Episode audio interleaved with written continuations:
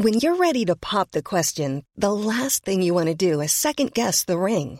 At Bluenile.com, you can design a one of a kind ring with the ease and convenience of shopping online. Choose your diamond and setting. When you find the one, you'll get it delivered right to your door. Go to Bluenile.com and use promo code LISTEN to get $50 off your purchase of $500 or more. That's code LISTEN at Bluenile.com for $50 off your purchase.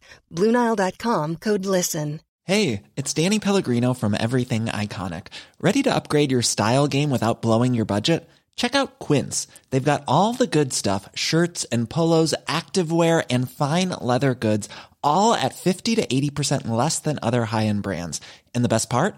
They're all about safe, ethical, and responsible manufacturing.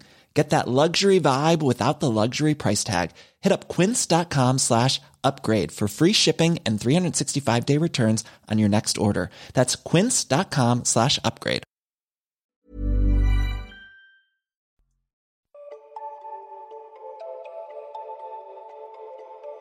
Each month, over 80,000 people download podcasts produced from the fevered mind of Roifield Brown.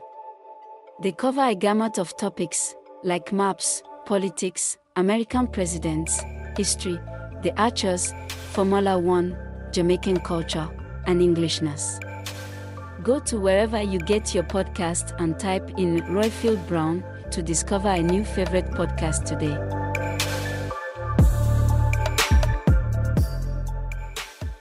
What does The Matrix, Rebel Without a Cause, and the classic weepy movie Titanic have in common?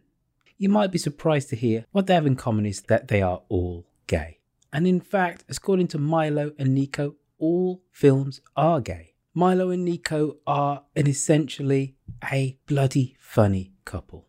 They analyze classic movies and discover that actually, deep in the narrative, are gay tropes. If you love films, if you love film criticism, this is the podcast for you.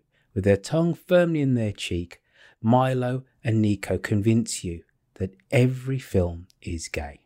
Go download it from a podcatcher of your choice today.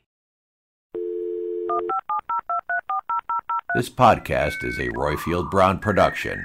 Find others on iTunes. All right. Here I know. Ladies and gentlemen, please remain standing for the singing of our national anthem.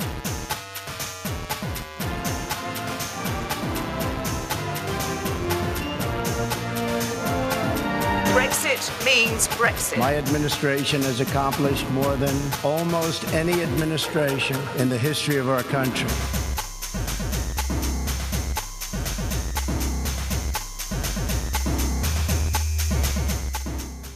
Hello and welcome. I'm Roifield Brown, who's in a slightly autumnal Birmingham. The sun has not shone today. It has been grey, and as we say in England, just a little bit nippy. Today, I'm joined by our good friend Tyrion Fisher in Berlin, and we have a very special guest all the way in, I believe it's Seattle, but in, let's say, the Pacific Northwest. It's David Obelt from Malcontent News.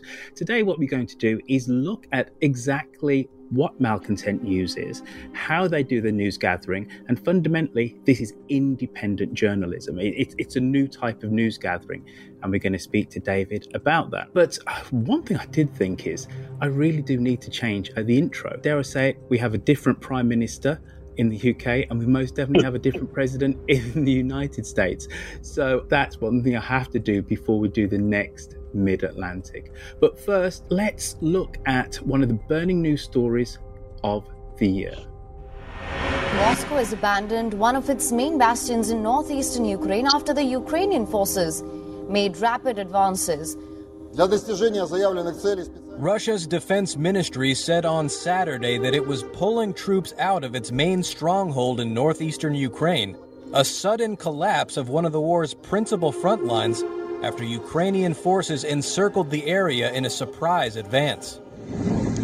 Video posted on social media showed Ukrainian troops driving past a tank bearing the Russian pro war Z symbol in the city of Kupiansk shortly after capturing the single railway hub.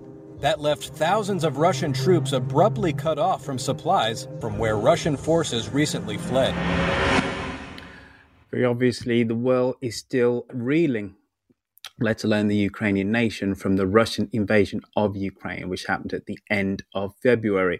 And what one of the outcomes of uh, one of the ramifications of this is that us news junkies have been scouring the internet for news to be abreast of the latest moves, maneuvers, in that war. And one of those sources which we've been going to is Malcontent News. So, David Obel, welcome to the show. First off, David, what exactly is Malcontent News? Yeah, thank you so much for having me. And, and I want to say welcome to this diverse international audience. It is my pleasure and my honor. I am humbled to be here. So let me just start with that. Malcontent News actually started as a very humble beginning back in 2016 as a weather blog. I, I, I wanted to be a meteorologist growing up, and so a little bit of a closet weather junkie. And I would just do very local forecasts online and people were like you, you should have a blog. You should set up a blog. Like your forecasts are amazing. There, there are even a couple of communities around here when we have snow events where now their their government officials actually reach out to me no pressure to, to ask me what i think about snow. And, and it always makes me a little bit nervous to go okay so you're actually setting some policy based on what i have to say. That no pun intended snowballed into other coverage of other items. Certainly, like you had Donald Trump at the opening of this, there's big political landscape upheaval and terrible nonsense going on in the United States. Then, uh, if you're not terribly familiar with the Black Lives Matter movement in Seattle, Seattle was one of the, the center points for that movement in the United States.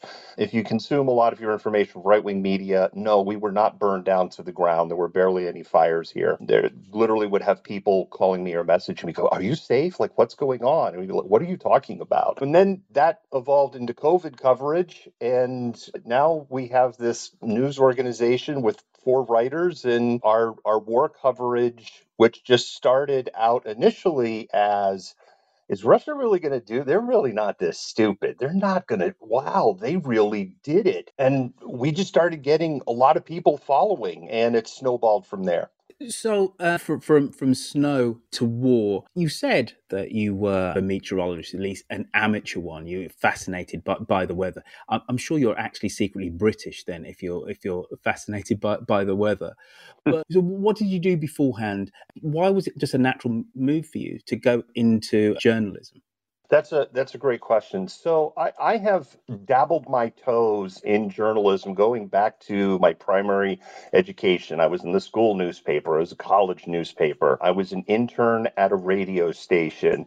And then I went into corporate America, and then I founded a website called outdoorplaces.com. I ran that from 99 to 2004. It's uh, it, and then I sold it in 2004, and it's charred, gutted ignored remains of a half broken website, unfortunately, still remains on the internet. The current owners, I don't think, have done anything with it in about six years or seven years, but they haven't pulled the plug either. And then I went back to corporate America for a while. And when I started the weather blog in 2016, I, I started to pull away from that and moving back into that journalism space. And as we got into the age of Trumpism, the age of COVID, everything that was going on in Black Lives Matter, I knew that there was a lot of problems in the United States. I could see that, but I got into this place where, and the other thing that happened is like I worked on a documentary in Africa. I went to Namibia. I spent times in the in the Katutura slums there. That that poor project is still stuck in post production because of COVID. Just delayed everything on that, and then we need to get that project done. I moved into this place where I just I saw so much I can't unsee it, and I just I don't want to go back to corporate America because of how broken it is. And I, I'm very fortunate to have some means. I have an extremely supportive wife, and I am incredibly fortunate to have that. And so here I am. We're doing this full time. They feel though, David, that you're you're missing a, a, step or two to go from got a blog to I fundamentally are now running a news organization which has got some level of international repute. At what point did you really realize that this project had gone from something of a passion to actually a bit of a calling. That to me is, is, the real crucial part of trying to understand your your your story, but also in understanding the mission really of malcontent news. That's a, that's a tremendous question, and I can easily answer that. One of the things that we were praised, and we got a lot of exposure. And I say we because by the time we got to 2020, there were a number of people working on this project, working on what it what it has become today, a, a legitimate new we've always been a legitimate news org, but I think people now look and you know don't go, what the hell's malcontent news? Where where if you like, what the hell is that? A few years ago, when we were covering the Black Lives Matter protests, we were praised, including from people on the right who were at least reasonable in their thought for our neutral and balanced coverage. What is lacking in news coverage globally is here are the facts. I'm going to present you the facts. When I move to an assessment of the facts, I'm going to let you know. I am now providing you the asset. Like I'm, I'm literally just going to say, here is our assessment. And if I move to opinion, I'm going to make it crystal clear that I'm giving you my personal opinion, my personal view. And and this is lacking globally. And the reasons for this is the news centers were turned into profit centers. And so uh, one of the things that is very frustrating for us is when we say write an article for the, the, the website, and I will say that we've been so overwhelmed with what's been happening in Ukraine that the website, I don't think we've published a story there in a week, and I know it, it, it it's on me to actually sign off on stories. I, I finally got my first decent night's sleep last night because things are finally quieting down in probably about two weeks. But one of the things we're frustrated with on, on our website is, you know, we don't write salacious headlines. We don't write clickbait. And the whole social media system rewards clickbait. It rewards salaciousness. And I know people get very frustrated, like they read the headline and the headline doesn't match the story. That's because of SEO and trying to get the eyeballs and trying to get the clicks, which gets you the ads, which gets you the revenue. And that's why we're in this deplorable state for news. And one of the things that we really learned in the last six months, in the last 12 months, is there is a hunger across the entire political sphere, except for people who are just so off the rails. They just want the facts. And I think this is one of the reasons we're growing how exactly do you fact check the news in that regard? Because you, made a point really saying that you want to give the facts, which means that you want to just give the unvarnished truth. You don't want to be seen to be partisan, leaning left and leaning right. I might have a view as to what I actually think your politics truly are, but how can you strip away, let's say, your own personal biases, and how structurally can you make sure that the organization is pretty neutral so you can just give the facts?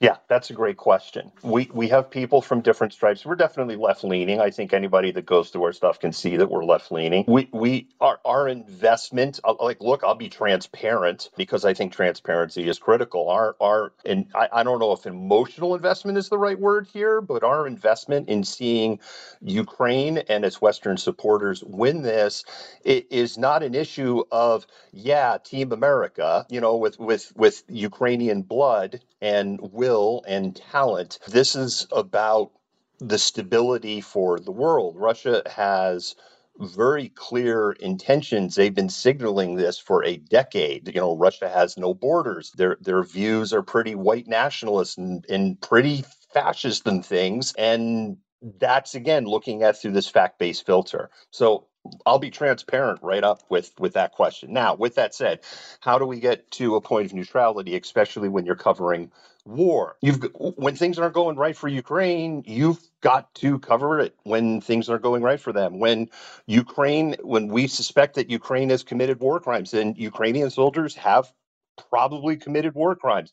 I say probably just as I would say Russia has probably committed war crimes because uh, we can't be the arbiters of that. So I'm not saying probably to give Ukraine a hall pass. And the other thing is just because some people go, well, that's false more politically because Russia's got a lot more on their. Yeah, I totally agree with that. But Ukraine has done some things that are like, whoa, that's not cool. And we've documented it and we've dove deep into that. To your question of how do we fact check something. We use geolocation, we use weather confirmation. So, for instance, we may get a video, and, and video is a powerful tool to go, yes, the events happened as that's the most powerful tool we have, short of being there. The events happened because here is video proof. And sometimes you get multiple videos from different angles. And so we use geolocation. The other thing we use is we use weather confirmation. We can look at what was the weather during this time? What's the weather in the video? Is this video old? Or the weather's not matching the time period. So when did this really happen? And we've actually nailed some videos because there's some videos that are appearing right that they look like they're in the fall and they look like they're current events, but really they were done. They're just were like Ukrainian or Russian training exercises in 2018 or 2020, and they're just troop maneuvers. And uh, you've got to start digging with that. So that's part of that fact check process. We we consider all sources. So if Ukraine, say, is making a claim that there is a fight in town X, we'll go and look at the Russian source. What are the Russian sources saying? And yeah, like the Russian Ministry of Defense, most of their reports are just are just propaganda fantasy, but there is elements of truth in there. And so part of that is gleaning out what is the truth? What do we think? And sometimes it comes down literally to like a vote. And sometimes there are some pretty loud discussions with people on pretty strong opinions on, no, this happened this way, or yes, it did happen this way. And that's what it comes down to. And there are sometimes there are things that we can't reach any conclusion. And then we just don't report on it because we just don't know.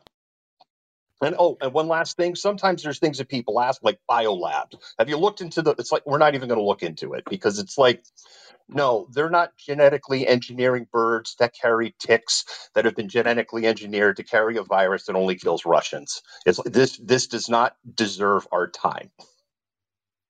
How behind the eight ball does an organization like yours get if fundamentally at least what we told that what we want is our news quickly. Surely that's a little bit of a conflict, as you explained, like the the, the conflicts of let's say SEO and what that does to the news. You know, everything gets yep. amped up to be the most important thing ever because you want want those clicks. But surely immediacy also compromises editorial as well. So how important is that? And then possibly then take us through, let's say, the, the, the Ukrainians this weekend have recaptured, have liberated Izium. Take us through how you would, you know, A, find that bit of news, and then B, fact check it, and then how quickly that could get on the website. So, number one, we would rather be right than first. There are things where we have looked back in hindsight and go, our intel was correct. What we, you know, that information was correct but we had doubts or we didn't have the confirmation, and that's why we didn't run with it. And we're like, wow, we could have been first with this. But we would rather be right than first. And so that is a, a, strict editorial policy for us. That's number one. If we walk through something like Izium, I, I don't know if Izium is the best example because that one was pretty easy. Well, I, I guess it is a good example. So, rumors, for lack of a better way to put it, started coming out hey Izium has been liberated. So we hear this or somebody signals this. We start seeing this popping up you know in the telegram channels and twitter channels and and vk and some other places that we monitor. And so what's the first well we want video right? That's the first thing. We need video. Show us video or show us pictures. Video is the most powerful tool. Pictures is number two. So that's the first thing is we just start looking for pictures and videos and we can geolocate for that. We'll look at NASA firms. Now, it's been pretty cloudy. I thought Seattle was cloudy. I, I, don't know if this is unusual for Ukraine because I can't say that I know Ukrainian climate inside and out, but damn, Ukraine had a lot of cloud cover this summer. And when it's cloudy, NASA firms data is is covered up. You don't get to see where the hotspots are, where fires are. We're looking at NASA firms because if we see a bunch of NASA firm signatures on Izium, a bunch of hotspots, then we go, well, maybe not liberated, but they're certainly fighting for it. Now, in the case of Izium, right, the Russians retreated. They basically left almost without a fight. Not completely without a fight, but almost without a fight. Um, we started seeing like the first picture we saw and the first videos we saw i think is the same thing that everyone else saw which they're they're at the northern checkpoint. Then there was a picture that appeared on the 10th where the ukrainian flag had been raised on Kremenets mountain. There were a couple there were other stuff that were fakes. There was one that was claimed to be or not fakes but misattributed. There was one that claimed to be hey here's the ukrainian flag flying over Kremenets mountain. It appeared as like it was on a tower. It's like there's no tower on Kremenets mountain and it was cloudy and it looked very very cold and it's like it's not cloudy today. It's it's actually pretty sunny and nice based on the other videos that we're seeing. We reached a point of confidence to go yes Izium is liberated. When we saw a video of ukrainian troops in the northern part of the city but where the Russian strongholds were. And we knew this area was the Russian strongholds from prior social intelligence going back to April and May, because Russian state media is one of the best tools that we have in this place because they don't understand operational security at all. They're they're just willing to share all of the secrets, which is just and they still do it to this. we just saw something this morning where we're just burying our our heads in our hands going oh, we can't not just they're not this stupid. Oh they are. It's and it's not going to change. We're seven months into this. It's not going to change. Uh, we felt confident of going okay Izium is liberated because a that was the concentration of power for russia and they were clearly gone and the video was pretty long. It's about a four minute video, and you don't hear any artillery in the distance. You don't hear any small arms fire in the distance. You actually see civilian cars kind of starting, you know, driving through the town. That may have been fleeing Russian troops at that point. But if you if there wasn't the battle damage and if you hadn't known that the city had been occupied for five months, it would have just looked like a quiet Sunday morning in, in Izium. And so at that point, we were willing to go, you know what? It is certainly under military control. It may not be under what people would define as civilian control, but it is definitely under Ukrainian control. So I guess that's how I would walk through that. I only hesitated because Lyman Lyman is is that one has just been a that's been a puzzle to try to figure out what's going on there. And I, I, I think we have that one figured out now. Well, you, you, you can't just say you've got it figured out and then not tell us what you figured out, David. well, with with Lyman right, there's just for days there has been confusing information. It's been liber, you know, Russia pulled out without a fight. It's been liberated. They're fighting in the streets, and hundreds are being killed. There there's artillery barrages. They're just fighting on the edge of the town. And War Gonzo, they're barely journalists. They're just and and their their leader is just an awful excuse of a human being and, and has been caught making fake combat videos and all. But some of their other, you can't see me doing the air quotes, journalists, um, uh, I do have respect as somebody who's been in conflict, as somebody who has had uh, flashbang grenades thrown at him and hit by rubber bullets. And, you know, it's certainly not the same as being a, a war reporter, but I've been a conflict reporter. I do have respect for some of the people on their team because they're they're clearly been under real fire and they've clearly been embedded with real troops doing real fighting. And so, regardless of their politics, I will have respect for that. War Gonzo was there. They did a story three days ago now, and there's like, there's no fighting going on here. It's all outside of the town. They were standing by the, you know, kind of the welcome to Lyman sign. And that was a shorter video, 52 seconds. So it's not quite as convincing where you're going, well, we're not hearing artillery fire, we're not hearing gunfire, but you know, did they do 10 takes to get the 52 seconds of nothing going on around them? But when we read between the lines, it was like they look very relaxed, right? They're not wearing helmets. They're, they they look really relaxed here. So they're probably they're probably telling the truth. They're probably isn't fighting in Lyman. They're just fighting around the town. War Gonzo did another report like, hey, we think they're starting to push into the city. We haven't heard, and now we just saw another thing from them right before I got on here. So, not fact checked. So, don't hold my feet to the fire on this. But it does look like they're just in this. The fighting is on the edge of the town. We have a theory, which now I'll move to assessment. We have a theory that Ukraine actually is just content in containing these these defending troops because they're moving closer and closer and closer. They're already technical encircled, and they're moving closer to a full encirclement. And I, I personally, I think they're just waiting for them to run out of ammunition and either A, go, wow, we need to go, or we're all going to be POWs, or wow, we stayed too long and now we're all going to be POWs. And I personally, that's what I think Ukraine is doing here right now. All right, last couple of questions from me, then I'll hand over to my good friend Tyrion. Obviously, you've been looking at the minutiae of this conflict since it since it began. What trends? What do you think the mainstream media have actually missed in this conflict? You know, I, I'm you know, I don't have your level of insight at all, and I am somewhat of a news junkie. But what do you think mainstream media has possibly missed? And then fundamentally, what is your assessment of the battle space as we are now, 13, the Thursday, the 15th of September, 2022?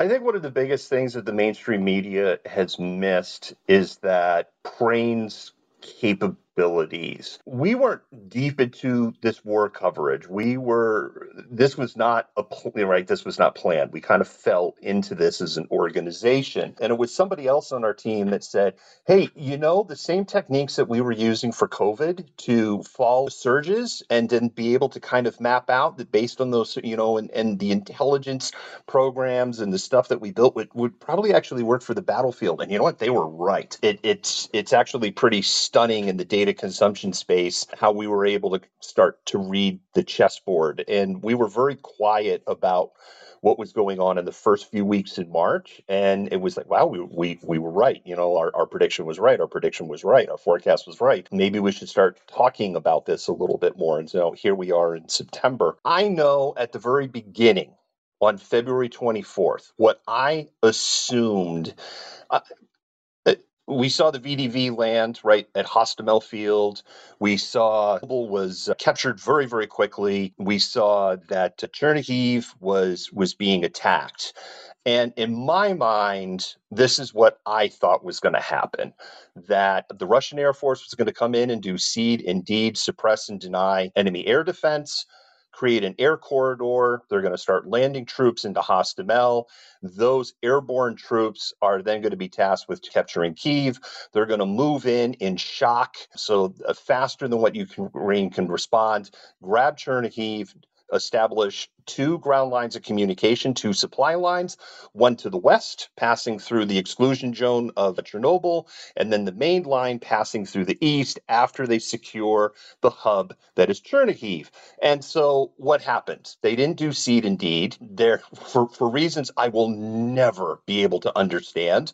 That'll be for something for historians to figure out 20 years from now. We know that the VDV and Hostomel basically got obliterated. They were left to die by Russian commanders. Russian commanders made the decision to bypass Chernihiv, not to secure this as a logistics and transit hub. And we know the rest of the story. Their supply lines bogged down. They had a bunch of other logistical problems, which we can't explain at this point.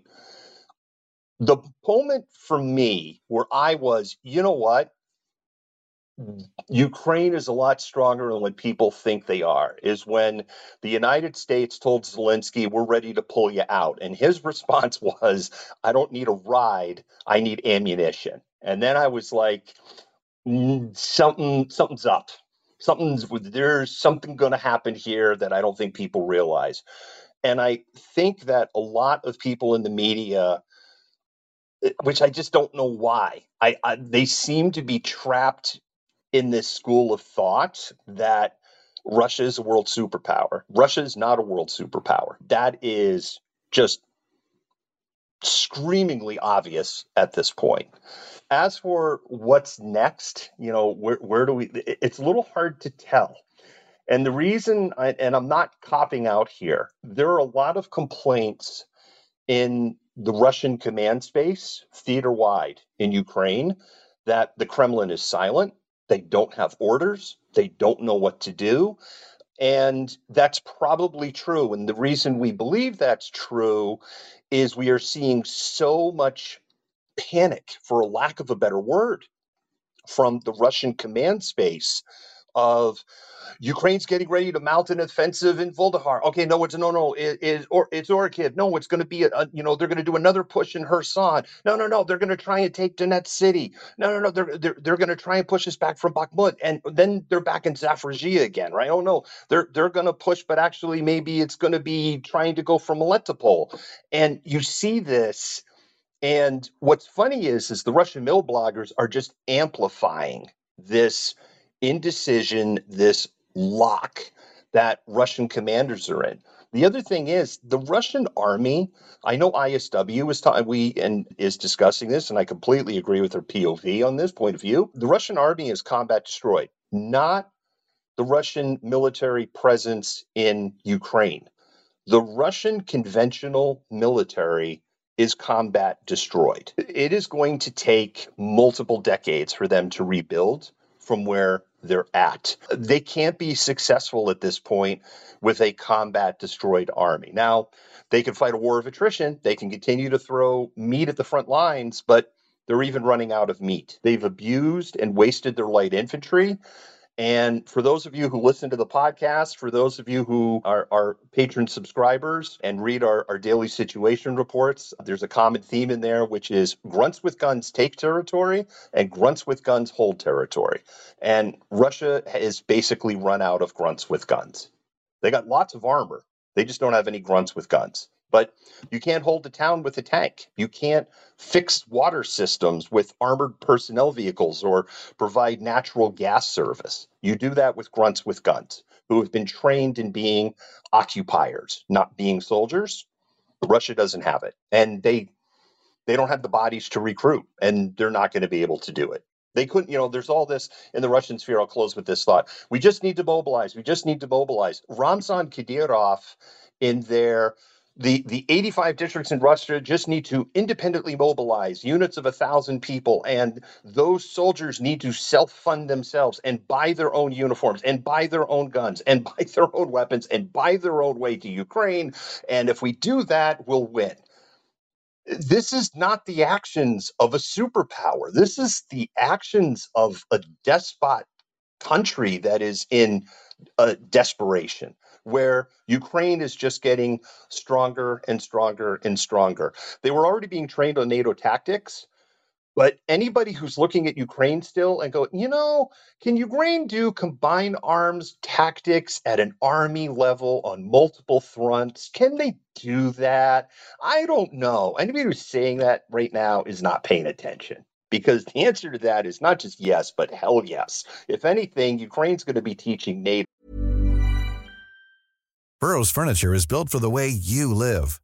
From ensuring easy assembly and disassembly to honoring highly requested new colors for their award-winning seating, they always have their customers in mind. Their modular seating is made out of durable materials to last and grow with you.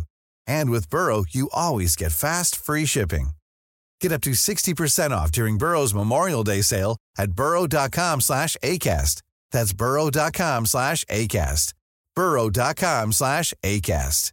There's never been a faster or easier way to start your weight loss journey than with PlushCare. PlushCare accepts most insurance plans and gives you online access to board-certified physicians who can prescribe FDA-approved weight loss medications like Wegovy and Zepbound for those who qualify. Take charge of your health and speak with a board-certified physician about a weight loss plan that's right for you. Get started today at plushcare.com slash weight loss. That's plushcare.com slash weight loss. plushcare.com slash weight loss. Millions of people have lost weight with personalized plans from Noom, like Evan, who can't stand salads and still lost 50 pounds. Salads generally for most people are the easy button, right? For me, that wasn't an option. I never really was a salad guy. That's just not who I am. But Noom worked for me. Get your personalized plan today at Noom.com. Real Noom user compensated to provide their story. In four weeks, the typical Noom user can expect to lose one to two pounds per week. Individual results may vary. No, not the other way around. Powerfully said and put. Before I hand over to Tyrion, this is a recording of the podcast Mid Atlantic. Mid Atlantic has been up and around and in the ether for some eight years now. We started off primarily by looking at US and UK news, and that still is core to what we do. But very obviously, if we're talking about the Russian invasion of Ukraine and the sterling defense of the Ukrainian people against their aggressors, our remit has widened in the last eight years.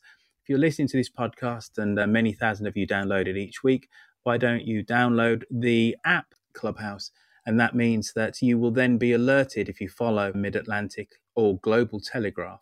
It means you'll be uh, alerted when we actually go live with these rooms, which means that you can be in the audience for recording of the podcast and you can raise your hand and actually be on a live podcast. So if you're listening at home, why don't you go and do that? If you're listening in the audience, now is the time for you to raise your hand. We have been joined by a couple of friends, Miriam and by Piotr and uh, we will basically call you up. But I'm going to be quiet now for the, for the next few minutes because Tyrion Fisher is the person who really organised this interview. So Tyrion, you must have a question or two. I do. First of all, David, thank you very much for your journalism and uh, thank you for your insights here. It's uh, been fascinating. My first question, is, just from what you've been saying and what I know from you know following you on Patreon, following your your reports, uh, and TikTok in the beginning, you must be going through loads and loads and loads of posts on on Telegram and and Twitter and what have you, other things that you've said. How is it possible? And and at this point, first of all, how is it possible? And it, and secondly, how are you able to weigh all of these and, and and assess them for their you know reliability? Yeah, great question. So it isn't just me. There's a bunch of other people that actually do that scouring and will do geolocation. And there, there's a group that we discuss this in. You know, we, we used it. We uh, we use a Discord, and then within that Discord, there are sections that are broken out that map identical to our sections in the situation report, and they drop that intel in there with the geolocation information. There are certain people in the sphere that we give more weight than others, and it also depends on the topic on what they're talking about. So I can give you an example of this. Wagner Group's reverse side of the medal, when they talk about great victories, we don't give those a lot of weight unless they include a video. Because what we've learned with them is they'll make a lot of declarations with no videos, or they'll have a picture and they do what we jokingly call the run for our lives picture, which is uh, we got a squad, we got it into the middle of the town. They took this quick selfie and then they ran for their lives because they were under fire while they were doing this. And there are reasons um, that would probably take up the rest of our time on why this happens so much within the Russian sphere. And that creates a lot of, which to the point of being fair and balanced, unintentional disinformation and unintentional misinformation. This is Russian units and Russian supporting units answering to their senior offer, officer masters and what is accepted as proof. On the other side of the coin, reverse side of the medal complains about something that didn't go right and they are public when when things are they're pretty damn reliable when when they when they're doom posting, their doom posts are spot on. Igor Girkin Strelkov, we just had a thing a couple of days ago where where he just you know went on a tear on his Telegram, and it's just like, the why do we red ponies?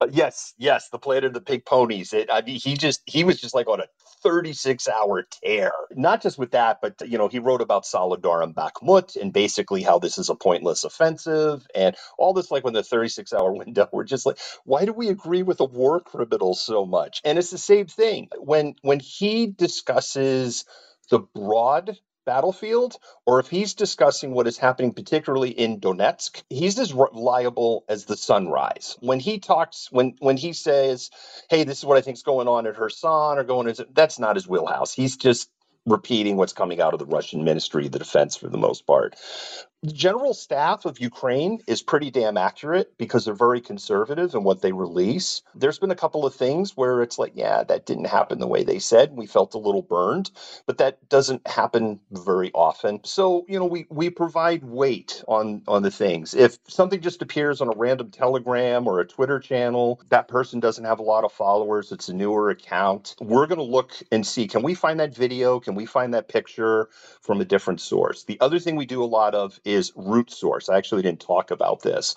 If if we see a claim and that claim's kind of wild, then what we're trying to figure out is what's the origination of that source. And if it comes back to just one source, that's a red flag. If we find the origination is coming from a couple of different sources, then it's like, well, as wild as that may sound, we're hearing this from some other places. And then finally, there are some things where if we can't verify it again, we just don't report on it. There, there's something actually we didn't report on that we were like, whoa, this really is true. And, and we reported on it yesterday, which there was a, a, a claim by Ukrainian intelligence that Russia was gutting their troops and their missile forces, their strategic missile forces, that they were voluntelling, you're going to Ukraine. I am, you are. We found this really hard to believe. And they they captured a squad of approximately eight soldiers who were sent into Kharkiv and uh, they're with the 42nd uh, Strategic Missile Division. It's the 42nd or the 43rd. I don't have the notes right in front of me, so don't hold me to the number. Patches, patches, and everything on the uniform. Just wild. Okay, and and before we go on to, to the other people who have questions, I, I could ask, I could que- probably ask questions all night. But one more question I definitely want to get in here is Vietnam was probably the first war on on the television World War II was probably a radio war. The first Gulf War was probably the the, the 24 hour television mm-hmm. coverage war. This war seems to be the social media war. Mm-hmm. What do you think that means going forward? What do you think that means? And I, I think most people are saying Ukraine is, is winning that battle as well. But I think you know, on this app and on other apps, we see trolls all over the place. To some extent, we see a, you know, a bubble, you know, an echo chamber. Sure. Do, what What do you think the the implications of social media are at this point in in wars going forward and in this war? So I'll keep the questions short because I see we I keep my answer short because I see we got about 15 minutes left, and I, I do want to respect the audience's time here. One, and and I know there'll probably be some groans because of people who go, no, but I want to know more about that. One, when I was first introduced to the internet, I thought to myself, this is the greatest thing ever, and and now I'm thinking, wow, this can be used for amazing good and can also be used for amazing evil, and uh, we see that in the echo chambers that that are created. And I kind of hinted at, at echo chambers in news coverage and in social social media through our discussion. So that's number one. I think the second thing that we've learned here, um, it's really impossible to pull off a war crime today and get away with it and have people not know it and create enough fear, uncertainty, and doubt in the information space on did it or did it not happen because eh, everything's just available on social media. So I think that's the number two thing. And I am stunned that the Kremlin doesn't understand this that, that and even after seven months, they don't understand this. And it's not even a matter of, well, we just have to work harder to cover it up. It's like you just can't do it. There is no covering it up because it will be on social media. And then the third thing is this is by far the most documented war in the history of the world. And this is going to change tactics. This is going to change plans. And it isn't just because planners are reading through war reports. If you think about it, right, we, we have battles and engagements that were filmed in real time from multiple angles from both belligerents who had body cameras and drones were recording it from overhead, as well as NASA firms, satellite images, and information on the ground lines of communication, what was going on behind them at the same time. This is going to take years to analyze and it's going to fundamentally change how wars are fought. This has been a historic seven months, and I'm getting really tired of living through one historic event after another. So I know Iris wants to ask a question, but Piotr said he's got a question that is closely related. Then we'll go to you, Iris. Okay. Thanks, Tyron. Uh, yeah, nice to hear from you, David. Appreciate your work. My questions relate to sort of what Tyron was gauging at, which is that on Clubhouse, we ran a room for 105 days. It was called the Ukraine Sitrep Room. I opened it as an arbitrary initiative and then it took off and uh, became a bit of a humanitarian sort of organization, if you want, movement in its own way. And, you know, did a lot of positive things. But with that comes negative, as you've alluded to, one of which, and this is the first part of my question, which is the, the, the, the negative repercussions it's going to have on, on, on the Russian state identity and so on.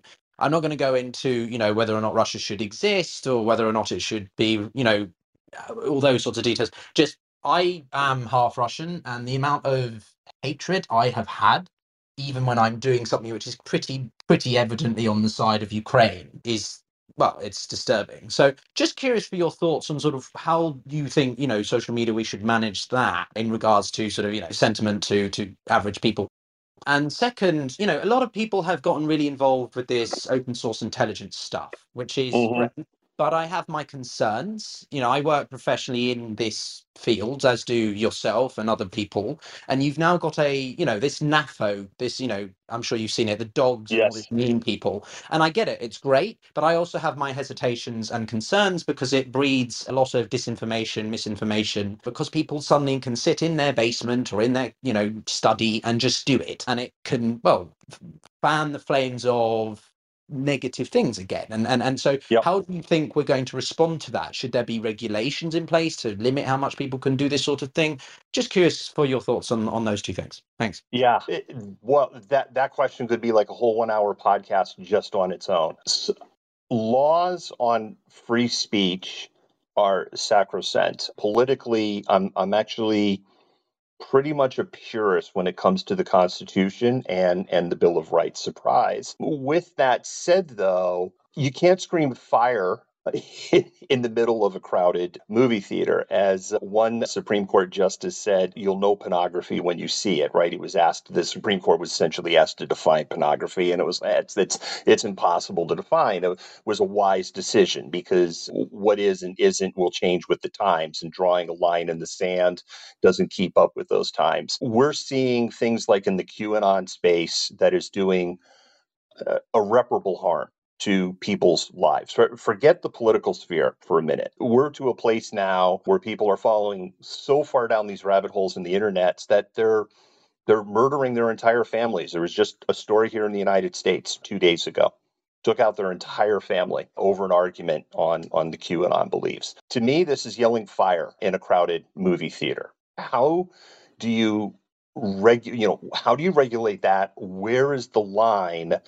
And how do you prevent that line from being a cudgel to share the truth and or, or not to mute the truth? That's like gets into a one hour conversation and requires brains that are much bigger than mine in the area of in the area of law and, and free speech. But i do think that there is a fundamental problem that's here we certainly like we, we've posted some memes we've done a couple of things we certainly share stuff privately amongst among ourselves. There's definitely some things where we just you know are burying our heads in our hands because we're just like "God, they can't be this bad. Like look i'll be very transparent. I told somebody last night it's like the whole russian military appears to be run by 13 year olds who played call of duty just enough to be dangerous that that that looks like what the decision making capabilities are here. But it's one thing to to harbor these views it's another thing then to to write it in editorial or to let those views when you look at the evidence in front of you go to, to taint that. And and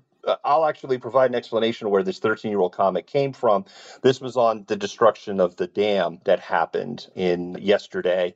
And the impact to this, no pun intended, to the battlefield was mitigated by Ukrainian engineers within 12 hours. And Russia used probably 25% to 33% of their entire hypersonic cruise missile supply for to flood 112 homes. That's really what they have accomplished. And they're going to raise the Inhulets River downstream about 15 centimeters. That's what they've accomplished. Was that worth was that worth one third to 25 percent of their of their hypersonic missile supply? I'm pretty sure the answer to that is you know no, just heck no. It, it was just a cockamamie idea. Uh, it was poorly executed, and they're just dealing with a smarter belligerent. So that's where that view comes from. You've asked a great question. It's a very tough question to answer, and I don't feel I really answered your question. no thank you very much appreciate it though I mean, I find the NAFO thing amusing, but there are definitely some people in the open source intelligence space that I, I feel uh, you know, cross lines, for a better way to put it, right? They, they present themselves as being impartial, and it's like, yeah, you've you've kind of crossed the line now with that. Hi, David. First of all, thank you very much. I'm really enjoying to hear what you're talking and what you're saying here. And I've, I have, well, I have a lot of questions for you, but I'll, I'll probably focus on one. So I come from the intelligence and military world, and I would like to ask you.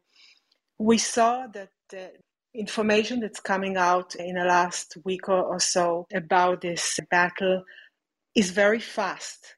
So usually, what you see on mainstream media is not really accurate like 10 minutes after something happens. First of all, I wanted to know how do you challenge this fast movement of news? And secondly, we also see a lot of intelligence that's coming in, in to, to this and really being used in an amazing way, especially in the Ukrainian side. Bec- and, and I just want you to elaborate on this a little bit. So, as far as the people smarter than me said, the speed that Ukraine's light infantry moved across Kharkiv is not the impressive thing that light infantry mechanized light infantry should be able to move 20 30 40 kilometers in a day. What was truly impressive was the combined tactics that were used at a at an army level and how ukrainian planners thought of absolutely everything everything. They didn't leave a single detail off the table and what they planned. And people smarter than that's another reason where we get we coverage because I, I'm very much willing to listen and learn from people smarter than me. And that's what we were told was the impressive feet here. I don't know. I don't know if I, I, think that mainstream media actually struggled to keep up with this story because mainstream media relies on their direct boots on the ground, and Ukraine to maintain operational security said, "Yeah, no boots on the ground." They kicked all of the reporters out of all of the military units right before the start of this big offensive. And they did that to maintain operational security. So I think that's part one of your question. To part two of your question, how is Ukraine using this to their benefit? This goes back to my earlier comment about the Russia state media and no understanding of operational security. You know, great example. There, there was a, a last week. Russia state media runs a story showing a single white SUV going across the Antonovsky Bridge as a flex. You see, we can get a vehicle over the bridge, and six hours later, ten HIMARS missiles land. Ten HIMARS rockets land on the bridge, assuring that you are not going to get a white SUV or not even a bicycle across the bridge. It's when they do stuff like this, I just it, where where I just shake my head. Where this isn't a flex. This is just stupid. You just provided you're from the intelligence community. You just gave us a full battle damage assessment that we would have to wait for a satellite pass and, you know, ask the United States for this. We don't know ultimately how how deep of a level they're willing to share. But oh no, no, no, no. The Russian the Russian state media was more than willing to give them a real time battle damage assessment, and they keep making this mistake over and over and over again. And it's like you don't tell them that the bridge is fixed, you know, or not even fixed, but you don't you don't add what are you doing? So so true. Uh, that's my second part of the that and that's my second part of, to your to your question. I, I think this is where Ukraine is using this to their advantage. And the Kremlin doesn't care. And the Kremlin's not because if they cared, they would have stopped doing this five months ago.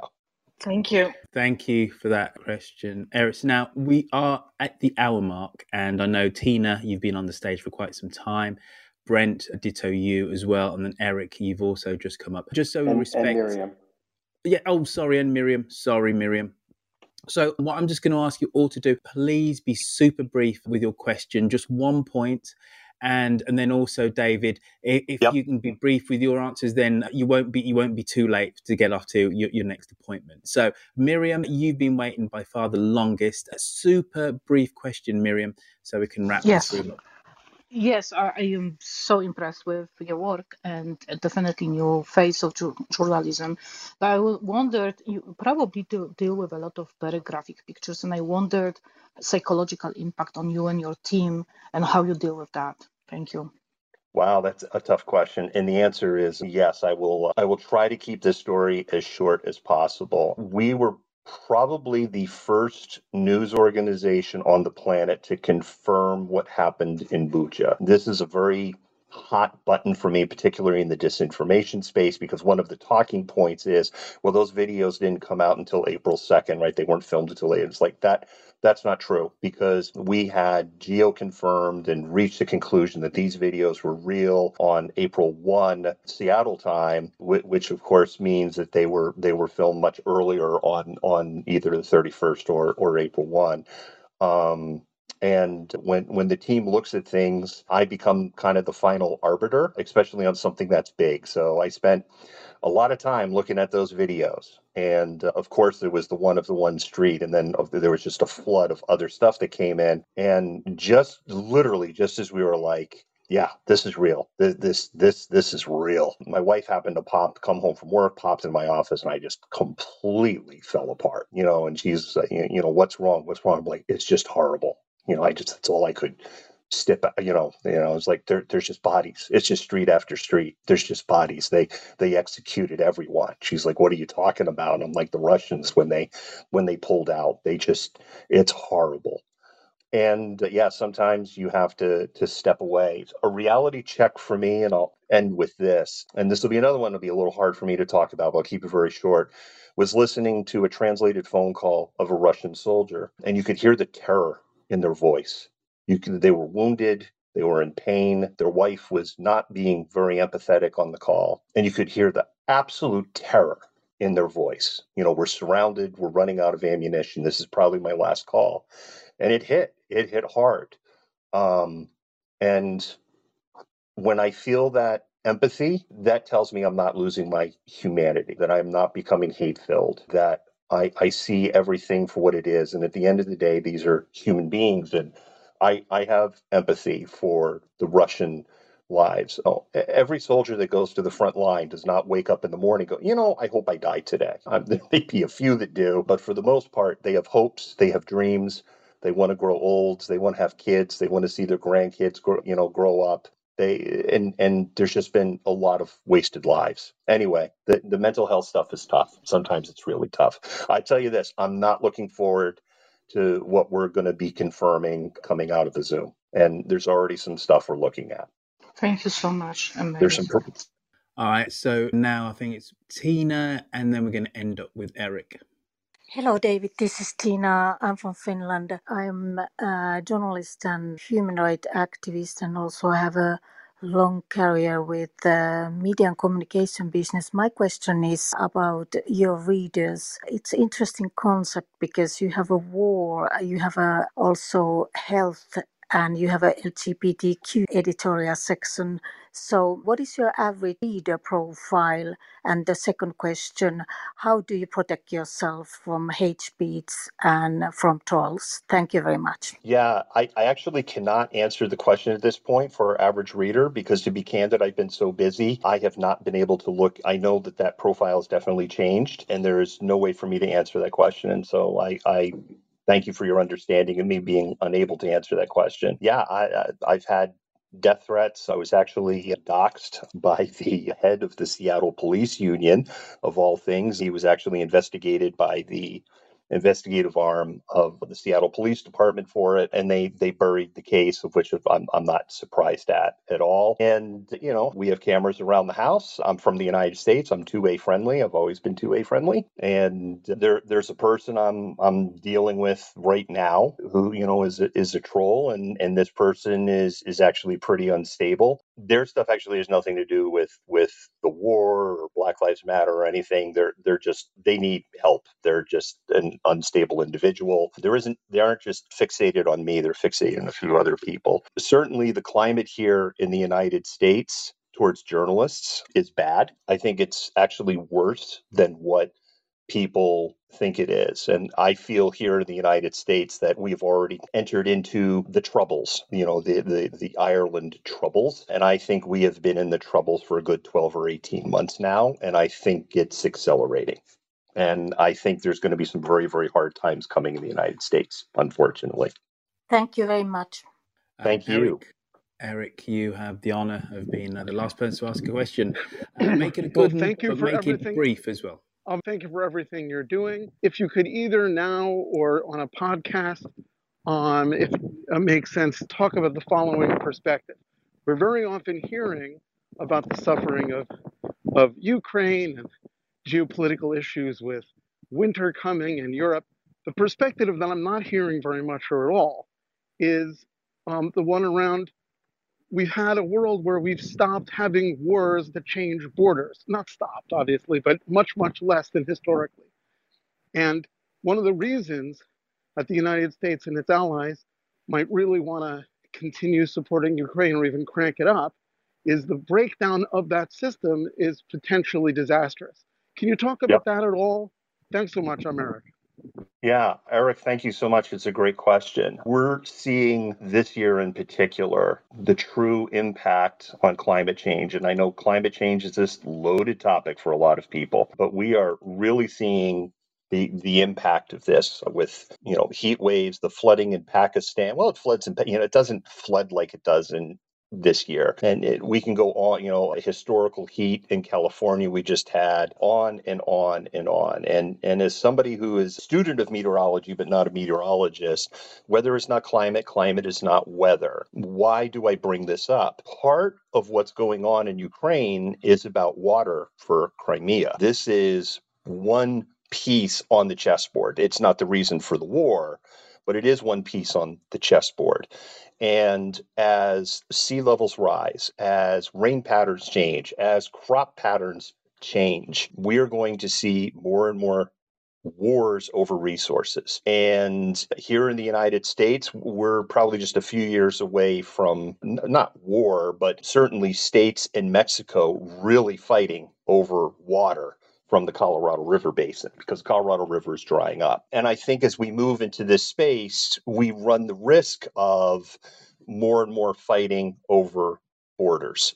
And yeah, you are correct. We we have generally moved into a place since you know World War II-ish. You know, there hasn't been a, a, lot of major fighting to borders and real estate. Yes, there there's been you know Korea and Vietnam, but these were kind of civil wars. Korea was a mess. And again, I could spend an hour just discussing all of that. And I do think fundamentally that's what it comes down to. You're actually ending on a great question.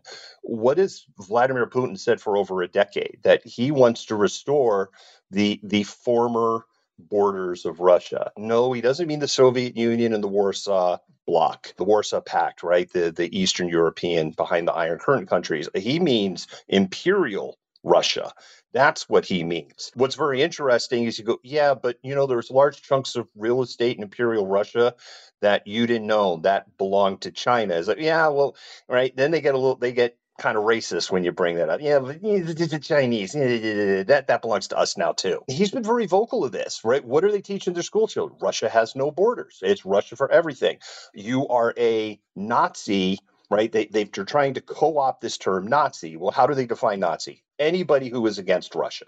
That is who a Nazi is. This is a, a war of conquest. Yep, and it's a genocidal war. The people in Ukraine do not have a seat at the table, regardless of what the Kremlin is saying. And it's a little bit ironic that a country that sits in 11 time zones is essentially in a we need living space war. And I'll close with this. This is why Russia is losing. What were their initial goals? Well, to end the regime in Kiev. Well, they haven't accomplished that.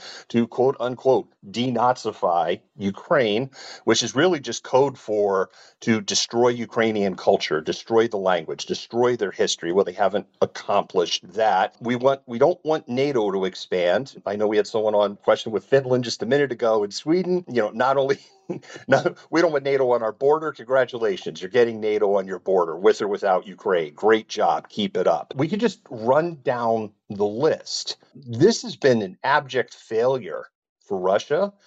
Their military is in a place of combat destroyed. I mentioned that earlier. And there are people that are starting to ask questions, and we've added this in our assessment in the report that there is a, a small chance that Russia could see itself looking for regime change. And we see what's happening right now in, in with Azerbaijani and Armenia, and Armenia going, "Hey, Sisto, Article Four, which is equivalent to NATO's Article Five," and Russia said, "Yeah, good luck to you on that." And it's not because they don't want to; they don't have anybody to send. That they can't respond if they if they wanted to. And we already see china realizing that because and, and Kazakhstan because china and Kazakhstan now have china has said we will defend Kazakhstan's sovereignty. This was the the declared statement they made on the 14th of september. So we're seeing the influence of the russian federation crumbling before our eyes in real time and I think the danger that we face, I know we've asked for a short, eh, you've asked a big question and you're looking for the short answer. I will close with this.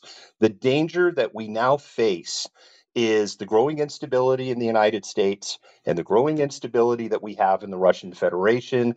And what happens if all of that breaks down?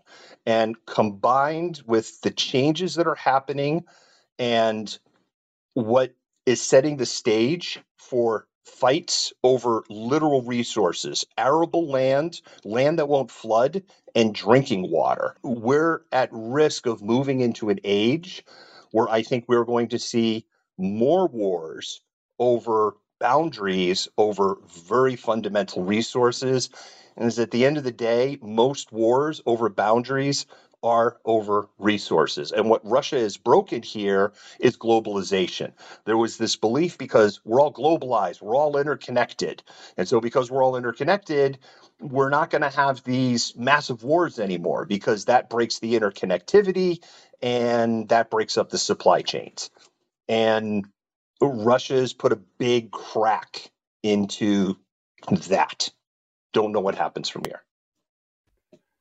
David. And if the West lets him win, we're setting a horrible, you know, precedent for the future. Is that what you're saying? That absolutely. That's part of it because one of the things that that we have said from an editorial standpoint, we've gotten stronger in our messaging on this, and our messaging has gotten stronger from an editorial standpoint because of the behavior of the Russian Federation, not because well, it ties back to it's not good for the globe if we just go, yeah, you can have because they're not going to stop at Ukraine. If we, yeah, you can have Ukraine. They're not going to stop because they've made it crystal clear they weren't going to stop. Anytime Russia's been given anything, Vladimir Putin just sees that as a sign of weakness and they push harder. Great example of this was this gas turbine. You know, Nord Stream, they they brought down capacity to four. Y'all are in Europe, so a, a lot of you sound like you're in Europe. So you're at the brunt of, you're at the tip of the spear of this pain. They brought Nord Stream down to 40% capacity. Go, well, this this turbine's broken. We need the turbine. We're new in this 10 day. We've already planned it and announced that months and ahead. And Canada had the turbine and to give them that turbine would go against the sanctions. And so there was pressure from certain countries in Europe give them the turbine. We need the natural, give them the turbine, give them the turbine. And they gave them the turbine. And they gave them the turbine on the same day that the missile strike happened in Vinnytsia, where dozens of civilians were killed and, and the four year old girl. And that was one of the well, that's probably the second or third worst thing that I had to confirm those pictures that I had to be the final arbiter. Those pictures were horrific. If you uh, don't, if you haven't found the unedited, don't don't go look for them. They're awful. And I I think I did a live where where I had said, you know, I hope this has been worth it. I hope doing this was worth it. And what happened? They got the turbine. They fixed the repairs. The gas got turned back on. Well, we can only do forty percent. So there was nothing there. Then they brought it down to 20%.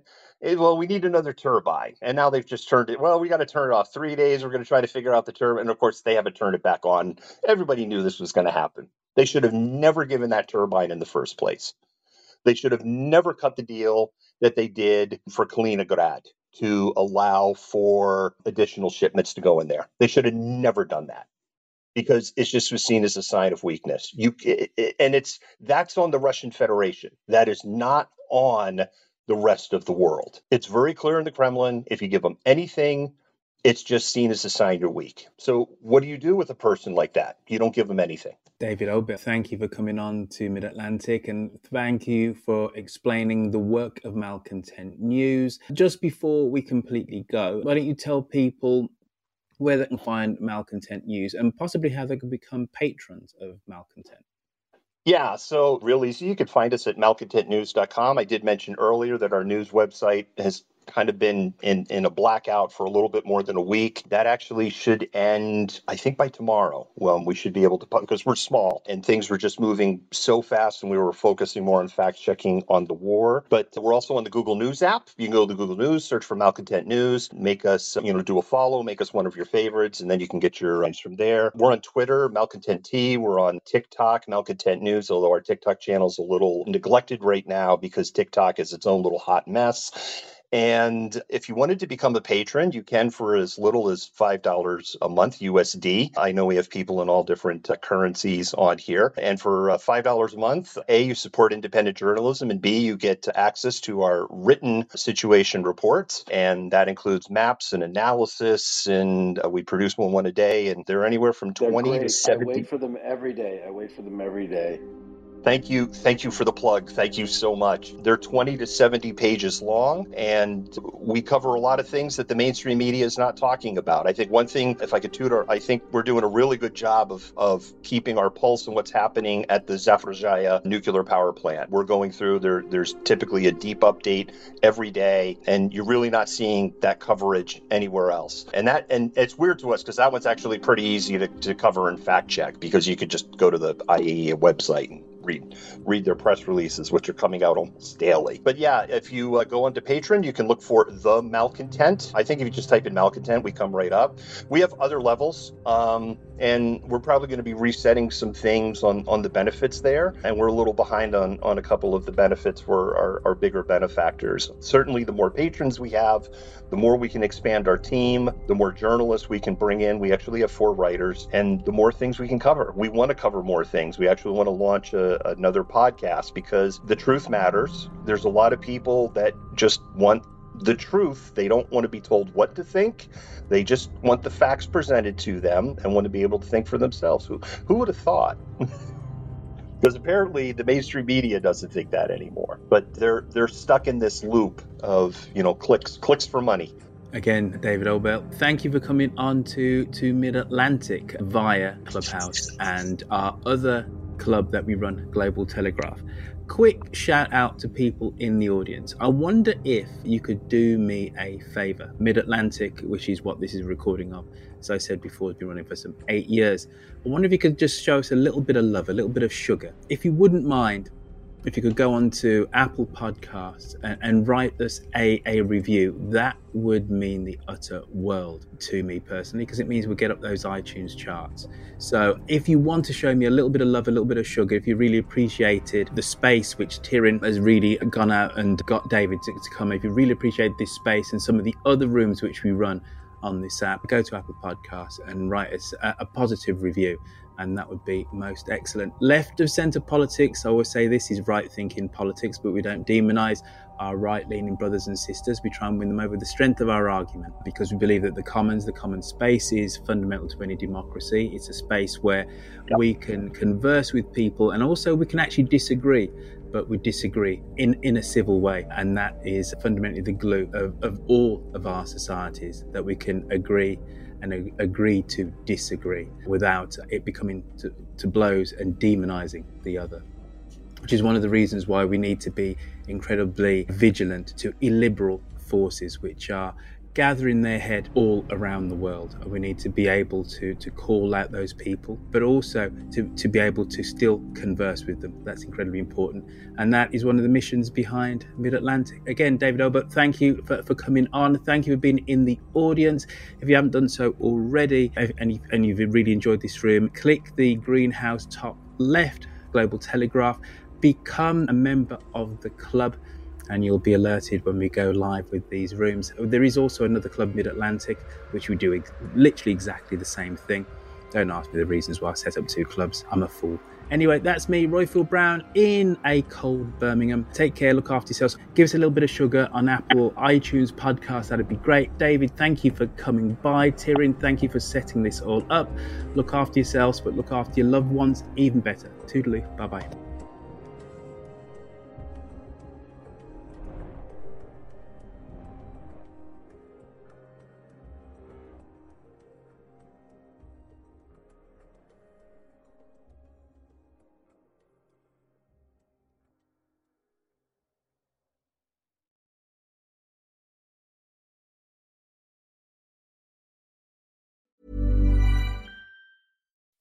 When you make decisions for your company, you look for the no brainers. If you have a lot of mailing to do, stamps.com is the ultimate no brainer. Use the stamps.com mobile app to mail everything you need to keep your business running with up to 89% off USPS and UPS. Make the same no brainer decision as over 1 million other businesses with stamps.com. Use code PROGRAM for a special offer. That's stamps.com code PROGRAM.